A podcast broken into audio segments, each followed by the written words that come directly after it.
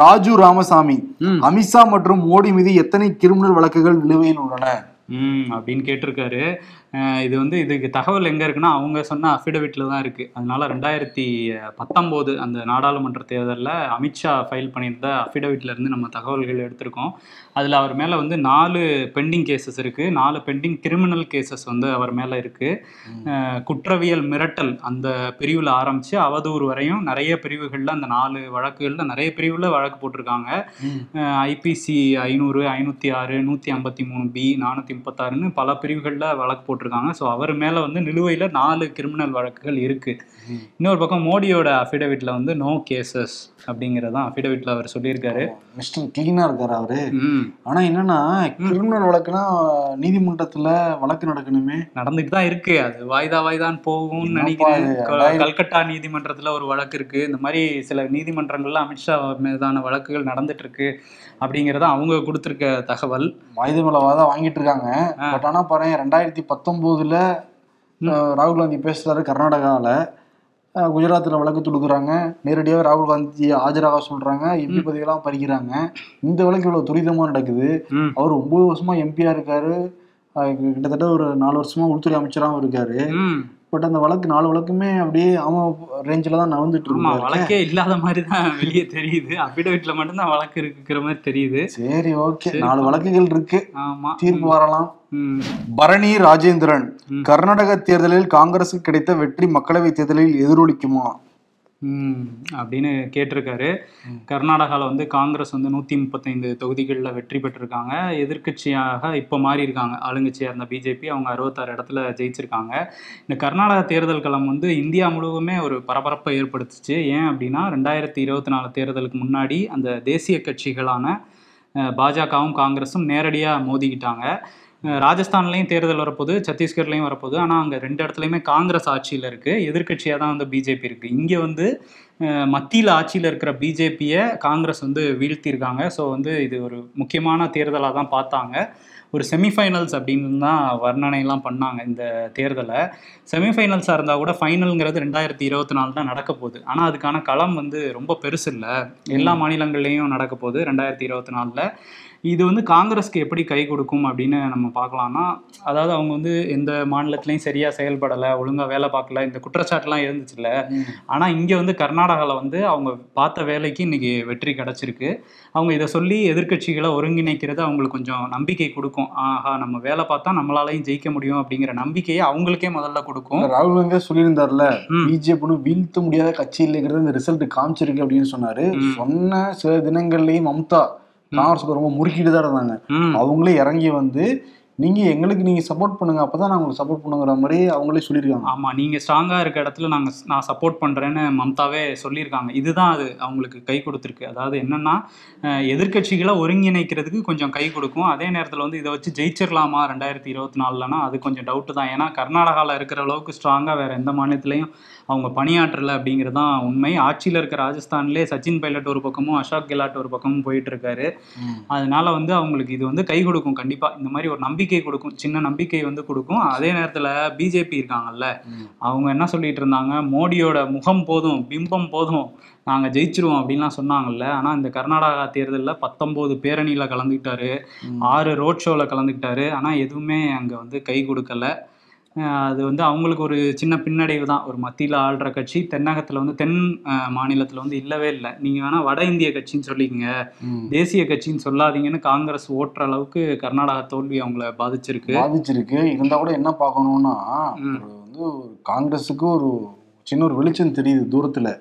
இருந்தாலும் கூட ரெண்டாயிரத்தி பத்தொன்பதுல என்ன நடந்துச்சுன்னா இதே மாதிரி ரெண்டாயிரத்தி எட்டு முடிவு டிசம்பர் மாசம் ராஜஸ்தான்ல தேர்தல் நடந்தது. அப்ப சட்டமன்ற தேர்தலில் அமோகமா ஜெயிச்சு வந்தாங்க காங்கிரஸ். அதுக்கப்புறம் சில மாதங்கள் கழிச்சு ஒரு மூணு நாலு மாசத்துல தான் நாடாளுமன்ற தேர்தல் வருது. அதுல தோத்து போயிட்டாங்க காங்கிரஸ்.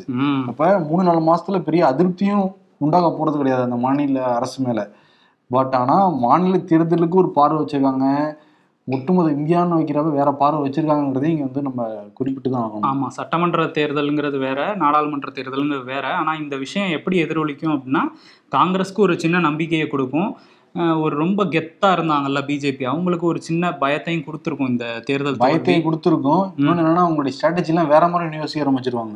ஃபுல் ஸ்விங்ல வந்து அடிச்சு இறங்குவாங்க. எங்கெங்கெல்லாம் மிஸ்டேக் பண்ணாங்கிறத சரி பண்றது ஒரு வாய்ப்பாகவும் இதை வந்து பார்த்துப்பாங்க அவங்க. பார்த்துப்பாங்க. ஏன்னா எடியூரப்பாவே கீழே இறக்கி விட்டு சில கேம்லாம் ஆடி பார்த்தாங்க. ஒர்க் அவுட் ஆகுதான்னு சொல்லிட்டு. ஆகலைங்கிறத இப்ப தெரிஞ்சுக்கிட்டாங்கல்ல. தெரிஞ்சுக்கிட்டாங்க. இனிமே அவங்க ஸ்ட்ராட்டஜிஸ் அங்க வந்து மாத்துவாங்க. அதே நேரத்துல வந்து இந்த எதிர்க்கட்சிகள்லாம் ஓரணியில சேரலைன்னு வச்சுக்கோங்களேன். அது கண்டிப்பா பிஜேபிக்கு சாதகமா தான் இருக்கும். ஆமா. இப்ப சேர்ந்தா கூட எப்படி இருக்கும்னு தெரியலையே. எல்லாம் ஒத்துமையா வேலை செய்யணும். இன்னும் பல விஷயங்கள் இருக்கு. இருக்கு. டைமும் ரொம்ப கம்மியா இருக்கு. இன்னும் என்னதான் யோசிச்சுக்கிட்டு இருக்காங்கன்னு தெரியல. சேராம. ஹேமா என்ன கேட்டிருக்காங்கன்னா தூத்துக்குடியில புதிய வகை பள்ளியை கண்டுபிடிச்சிருக்காங்களாமே. பள்ளியா? அது என்ன வகை பள்ளி? தூத்துக்குடிக்காரங்க தான் கொஞ்சம் எக்ஸ்பிளைன் பண்ணுங்க அப்படின்னு வந்து கேட்டிருக்காங்க. ஓகே. ஏன்னா தூத்துக்குடியில வல்லநாடு மலைப்பகுதியில அந்த பள்ளி கண்டுபிடிக்கப்பட்டிருக்கு. மகாராஷ்டிரா மாநிலம் தாக்கரே வனவிலங்கு அறக்கட்டளை. இந்த வந்து பல்லுயிர்கள் கண்டறியும் ஆராய்ச்சி வந்து நடத்திக்கிட்டு இருக்காங்க. ஆராய்ச்சியாளர் அக்ஷய் கந்தேக்கர் ஜோஸ் தாக்கரே போன்ற நிறைய ஏழு பேர் கொண்ட குழு தான் ஆராய்ச்சி பண்ணிட்டு இருக்காங்க. இந்தியா முழுக்க பல்வேறு இடங்கள்ல போய் அந்த குகைகள் மலைகள் இங்கெல்லாம் போய் அந்த பல்லுயிர் பல்லுயிர்களை பத்தி ஆராயறாங்க. அப்படிதான் வந்து இந்த கோவில்பட்டி பக்கத்துல இருக்கிற அந்த குறுமலை அதே மாதிரி வல்லநாடு அந்த மலைப்பகுதியிலாம் ஆராய்ச்சி பண்ணிட்டு இருக்கப்ப தான் இந்த பள்ளியை வந்து கண்டுபிடிச்சிருக்காங்க. இந்த பள்ளியுடைய டெக்னிக்கல் டைம் என்ன சொல்றாங்கன்னா ஹெமிடாக் ஸ்டைல் குவாட் சிபு சோலஸ் அதான் டெக்னிக்கல் டைம் அதோடது. பார்த்து படிக்கவே ரொம்ப கஷ்டமா இருக்குல்ல? அதான் அதான். டெக்னிக் கரெக்டாக சொன்னோம்ல. அது தமிழ் என்ன சொல்றாங்கன்னா முத்து செதில் பள்ளியாம் அதோடைய தொண்டையிலையும் தலையிலையும் ஒரு மாதிரி செதில் செதிலா இருக்குமா. முத்து போன்ற செதில்கள் இருக்குமா. அதனால முத்து செதில் பள்ளி அப்படிங்கறத அழைக்கிறாங்க.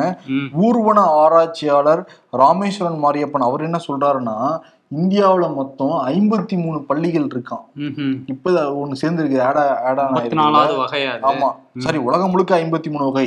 அது இந்தியாவுல முப்பத்தேழு வகை பள்ளிகள் இருக்கான் இப்ப மேற்கு தொடர்ச்சி மலையில கிட்டத்தட்ட ஒரு பத்து பள்ளிகள் கிழக்கு தொடர்ச்சி மலையில ஒரு ரெண்டு பள்ளிகள் மீதி இருக்கிற இடத்துல ஒரு இருபத்தைந்து பள்ளிகள் மொத்தம் முப்பத்தேழு பள்ளிகள். இப்ப இந்த பள்ளியும் கூட வந்து ஆட் ஆன் ஆயிருக்கு. முத்து செதில் பள்ளிகள். அதே தூத்துக்குடிக்கு முத்து நகரம் தானே சொல்லுவாங்க. ஓ அதனால அங்க வந்து முத்து செதில் பள்ளி வேற இருக்கு இப்ப. அது வந்து நைட்ல மட்டும் தான் வருமா அந்த பள்ளி? ம் பகல்ல? பகல்ல தூங்கிடும் போல இருக்கு. அந்த மாதிரி. அப்படியா? இது வேறயா ஆமா. ஓகே. அது வறண்ட பகுதி தான் வரும்லாம் சொல்றாங்க. கண்டுபிடிக்கப்படும் இளையராஜா ஃபேன்ஸ் அப்படிங்கிற ஒரு யூடியூப் பேஜ்ல இருந்து கேட்டிருக்காங்க. உங்களை பாட்டு பாட சொல்லி கேட்டிருக்காங்க. என்ன பாட்டு பாடுறது? சஜஷன் சொல்லு. இல்ல இல்ல பாட்டு பாட சொல்லி கேட்கல அந்த அக்கௌண்ட்ல இருந்து என்ன கேட்டிருக்காங்கன்னா கியூபாவை பத்தி தெரியும். வடகொரிய கிராமத்தை பத்தி பேசுங்கங்கிற மாதிரி சொல்லியிருக்காங்க. வடகொரியால கடும் பஞ்சம் இருக்கு. அங்க வந்து நிறைய பசி இருக்கு அப்படிங்கிற மாதிரி தான் அங்க தென்கொரியால இருந்து செய்திகள்லாம் வருது. அமெரிக்காவும் அதை தான் சொல்றாங்க. அங்க பசி பட்னி இந்த மாதிரி தான் இருக்கு அப்படின்ட்டு. கிராமங்கள்லாம் ரொம்ப கஷ்டத்துல தான் இருக்காங்க மக்கள். ஏன்னா அந்த வறண்ட போயிட்டதுனால விவசாயமும் இல்லை அப்படிங்கிற மாதிரி சொல்றாங்க. இதை தான் அவங்க கேட்டிருக்காங்களா அப்படிங்கிறது தெரில ஏன்னா அந்த வடகொரியாவோட அந்த கிராமங்களை பற்றி சர்ச் பண்ணும்போது ஃபேக் வில்லேஜ் அப்படிங்கிற ஒரு விஷயம் வருது. அதாவது போலியான கிராமம் ஒன்று உருவாக்கி வச்சுருக்காங்களாம்.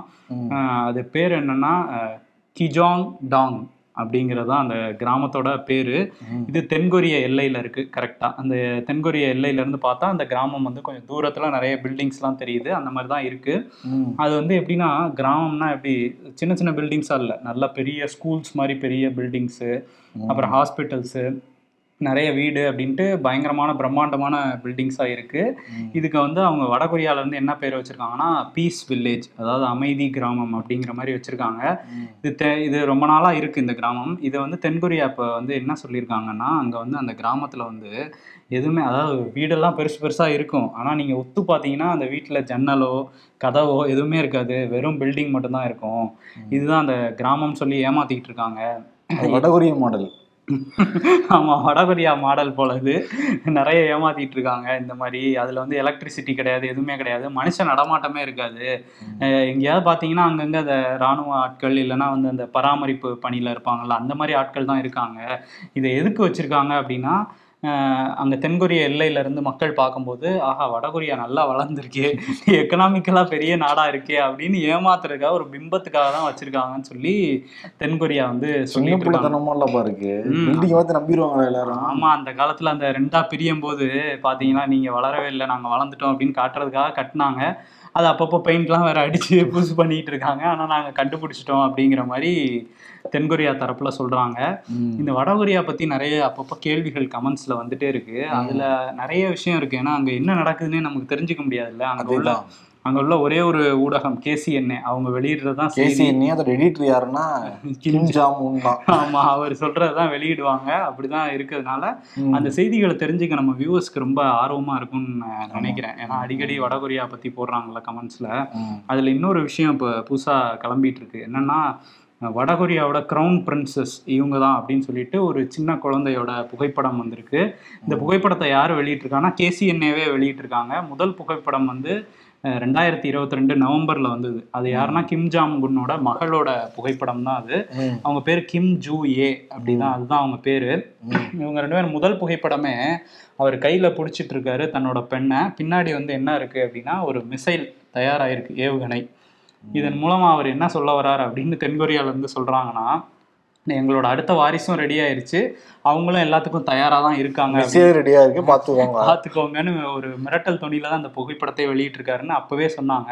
அதுக்கடுத்து தொடர்ச்சியா இப்போ வரையுமே நிறைய வீடியோஸ் அதாவது ராணுவ நிகழ்ச்சியில கலந்துக்கிறது ஸ்போர்ட்ஸ் நிகழ்ச்சியில கலந்துக்கிறது எல்லாத்துலேயுமே வந்து கிம் ஜாங் உன் பக்கத்துல இவங்க இருக்காங்க. அந்த பொண்ணு கிம் ஜூயே வந்து இருக்காங்க. இது தென்கொரியா என்ன சொல்லியிருக்காங்கன்னா அவருக்கு மூன்று பிள்ளைகள் முதல் பிள்ளை வந்து ரெண்டாயிரத்தி பத்துல பிறந்திருக்காங்க. அது ஒரு ஆண் குழந்தை. அவருக்கு வந்து கொஞ்சம் ஃபிசிக்கலி அவர் வந்து சேலஞ்சரு அதனால தான் அவர் வெளியே காட்டலங்கிற மாதிரி தென்கொரிய தரப்புல இருந்து சொல்லியிருக்காங்க. தென்கொரியாவோட உளவுத்துறை இது சொல்லுது. அப்புறம் ரெண்டாயிரத்தி பதிமூணுல பிறந்தவங்க தான் கிம் ஜூ ஏ இவங்க தான் மகள். ரெண்டாவது மூணாவது குழந்தை வந்து ரெண்டாயிரத்தி பதினேழுல பிறந்திருக்காங்க. ஆனால் அது என்ன ஜெண்டர் அப்படிங்கிறது தெரியல. எங்களால் கண்டுபிடிக்க முடியல அப்படிங்கிறதையும் தென்கொரிய உளவுத்துறை சொல்லியிருக்காங்க. ம். இந்த ரெண்டாவது மகள் ரெண்டாயிரத்தி பதிமூணுல பிறந்தாங்கன்னா இப்போ அவங்களுக்கு பத்து வயசு தான். கிம் ஜூ ஏக்கு அவங்கள தான் வெளி உலகுக்கு அடிக்கடி காமிச்சிக்கிட்டு இருக்காரு கிம் ஜாங்குன் அது மட்டும் இல்லாமல் அவர் ஒரு சர்கா சர்வாதிகாரின்னு ஒரு பிம்பம் இருக்குல்ல? அது உண்மைதானே? இல்லைங்க. இல்ல அதை மறைக்கிறதுக்காக வடகொரியா வந்து இந்த மாதிரி ஒரு ஒரு ஃபாதர் ஒரு லவ்வபிள் ஃபாதர்னு காட்டுறதுக்காக தான் வெளியிடுதுன்னு தென்கொரியால இருந்து சொல்றாங்க. ஏன்னா அந்த போட்டோலாம் பாத்தீங்கன்னா இந்த கண்ணான கண்ணே அந்த மாதிரியே இருக்கும். அப்படியே ரொம்ப க்ளோஸா ஒரு அப்பா எப்படி இருப்பாங்கங்கிற மாதிரி அவர் ஒரு ஃபேமிலி எனக்கும் இருக்கு நானும் ஒரு இதுங்கிற மாதிரி காட்டிக்கிற மாதிரி தான் வெளியிடுறாங்க காட்டினா வந்து ஃபேமிலியோட போட்டோ எடுத்து கொடுக்கலாம். ம். மிசைல் கூட போட்டோ எடுத்து கொடுத்தா என்ன அர்த்தம் அது? அதான் உலகுக்கு மெசேஜ் சொல்றாராம் எங்க அடுத்த வாரிசு தயாரா இருக்கு பாத்துங்கன்ட்டு. ஏன்னா அங்க வாரிசு தானே வரிசையா? அங்க வந்து அங்கேயும் வாரிசு தானா. இந்தப்பா சர்வாதிகார இடத்துலயும் வாரிசா இருக்கு. ஜனநாயக நாட்டிலயும் வாரிசா இருக்கு. இருக்கு. பொதுவா தான் சொல்றேன். அங்க அவங்க தாத்தா ஆஹ் கிம் ஜாங் உன்னோட தாத்தா அப்புறம் அப்பா இப்போ அவரு. அடுத்து அவங்க தங்கச்சி வருவாங்கன்னாங்க. கிம் யோ ஜாங். ஆனால் வந்து கிம் ஜூ ஏ வந்துட்டாங்க. வந்துட்டாங்களான்னு தெரில அதுவுமே வந்து அவர் இப்போ நல்லா தான் இருக்காரு. அவருக்கு ஒரு ஃபார்ட்டி ஃபார்ட்டி ஃபிஃப்டிக்குள்ளே தான் வயசு இருக்கும். இப்போவே சும்மா வெளியே காட்டுறாரு அவரோட மகளை அப்படின்னு தான் சொல்கிறாங்க பார்ப்போம் பொறுத்திருந்து பார்ப்போம் என்ன பண்ணுறாரு அப்படின்ட்டு. பிரின்ஸு ஆக்சுவலி இவரோட பைக்கை வந்து தொலைச்சிட்டாரு. அதை தொலைச்சிட்டு நம்மளால முடிஞ்சதெல்லாம் சொன்னோம் அவர்கிட்ட. அது ஒரு கேள்வி வரை கேட்டிருந்தாரு. என்னோட பைக் வந்து தொலைஞ்சு போயிடுச்சு. எஃப்ஐஆரும் பதிவு பண்ணிட்டேன். புது பைக் வாங்க முடியாத சூழல தான் இருக்கேன். ஏன்னா இஎம்ஐ வந்து கட்ட முடியல. இது வந்து கமெண்ட்ஸில் வந்து சொல்லுங்க. எஃப்ஐஆர் பதிவு பண்ணாலே பைக் வந்து கிடச்சிருமா? அப்படிங்கிற மாதிரி வந்து கேள்வி கேட்டிருக்காரு. பைக் தொலைகிறதுங்கிறது ரொம்ப ஒரு ஒரு பெரிய ஒரு வருத்தத்துக்குரிய ஒரு விஷயம்தான் அது. கண்டிப்பா. அஹ் நிச்சயமா. ஆக்சுவலி என்னன்னா எந்த இடத்துல பைக்கு தொலையுதோ அங்க இருக்கிற காவல்துறையில தான் அந்த காவல் நிலையத்துல தான் போய் புகார் கொடுக்கணும். அவங்க தான் வந்து முதல்ல சிஎஸ்ஆர்காக அப்புறம் எஃப்ஐஆர்லாம் பதிவு பண்ணுவாங்க. அவங்க வந்து கண்டுபிடிப்பாங்க தேடுவாங்க அவங்களுக்கு. தேடுறப்ப அந்த பைக் கிடைச்சிருச்சுன்னா திருப்பி கொடுத்துருவாங்க. மோஸ்ட்லி இப்போ என்ன ஆகுதுன்னா நான் ட்ரேசபிள் அப்படிங்கிற மாதிரி தான் சொல்றாங்க. ம். நான் ட்ரேசபிள்னா வெளிப்படையாக அவங்க சொல்ல மாட்டாங்க. நாங்கள் தேடிக்கிட்டு இருக்கோம். பத்து நாள் கழிச்சு வாங்க இருபது நாள் கழிச்சு வாங்க அப்படிங்கிற மாதிரி தான் எல்லா பக்கமும் இப்போ சொல்றாங்க. ஏன்னா அவங்களுக்கு இருக்கிற வேலையே ரொம்ப பெரிய வேலையா இருக்குல்ல காவல்துறைக்கு. பைக் மட்டும் தேட முடியாதுல எவ்வளோ பிரச்சனை இருக்கு அவங்களுக்கு. இப்போ அதனால என்னன்னா இப்போ நான் ட்ரேசபிள்னு சொல்லிட்டா கூட இன்சூரன்ஸ் கிளைம் பண்ண முடியும். இந்த இன்சூரன்ஸ் கம்பெனியில் தொலைஞ்சிருச்சுன்னு சொல்லிட்டாங்க. காவல்துறையே சொல்லிருச்சுங்கன்ட்டு. பட் யாராவது ஒத்துப்போங்க என்னால் என்னால் தேட முடியல. கண்டுபிடிக்க முடியலன்ட்டு. ஆமா ட்ரேசபிள் தான் வெயிட் பண்ணுங்க. அங்கே கிடச்சிருக்கு இங்கே கிடச்சிருக்கு. உங்கள் பைக்கான்னு பார்க்கணும் அப்படிங்கிற மாதிரி சொல்லலாம் தட்டி கழிப்பாங்க. பட் ஒரு சோகமான நிகழ்வு தான் வந்து பிரின்ஸுக்கு பட் காவல்துறை மனசு வச்சாங்கன்னா நிச்சயம் வந்து பிடிக்க முடியுங்கிறதான் உண்மை அதில். அவங்க வந்து துரிதமாக செயல்பட்டாங்கன்னா நிச்சயம் பிடிக்க முடியாது. மொபைல் ஃபோனாக இருக்கலாம். இல்லை வந்து பைக்காக இருக்கலாம். காவல்துறை அங்கே இருக்கிற ஏரியா அந்த இன்ஸ்பெக்டர் மனசு வச்சாலும் அவங்க பைக் அடிச்சிடும் கருத்துறை பகுதி இனிமையாக இருந்திருக்கும்னு நம்புகிறோம் ஏன்னா பேர் சுட்டும் விழாவுக்கு வேற கொஞ்சம் அதிகமாக டைம் எடுத்துட்டாங்க. அதெல்லாம் வரும் வந்து வடகொரியா பெரிய நாடுங்கனால பெரிய டைம் எடுத்து நிறைய விஷயம் சொல்லியிருக்காரு. சொல்லியிருக்கேன். அதுல ரெண்டு பாயிண்ட் வேற விட்டுட்டேன். சொல்ல போறியா? இல்ல இல்ல. போதும். அப்புறம் வடகொரியா பத்தி தான் அடிக்கடி பேசுவோம்ல அப்ப சொல்லிக்கலாம். சரி ஷோ முடிச்சுட்டு என்கிட்ட சொல்லி என்ன பாயிண்ட் விட்டேன்? இதுக்கப்புறமே இது ஒரு பாயிண்ட் விட்டுருக்கேன். கிட்ட எனக்கு அதிர்ச்சியாக தான் இருக்கு சரி அதனால வந்து ஷோ நம்ம நிறைவு செய்யலாம். அடுத்த வாரம் வந்து கமெண்ட்ஸோட சந்திப்போம். ஓகே. நன்றி வணக்கம். நன்றி.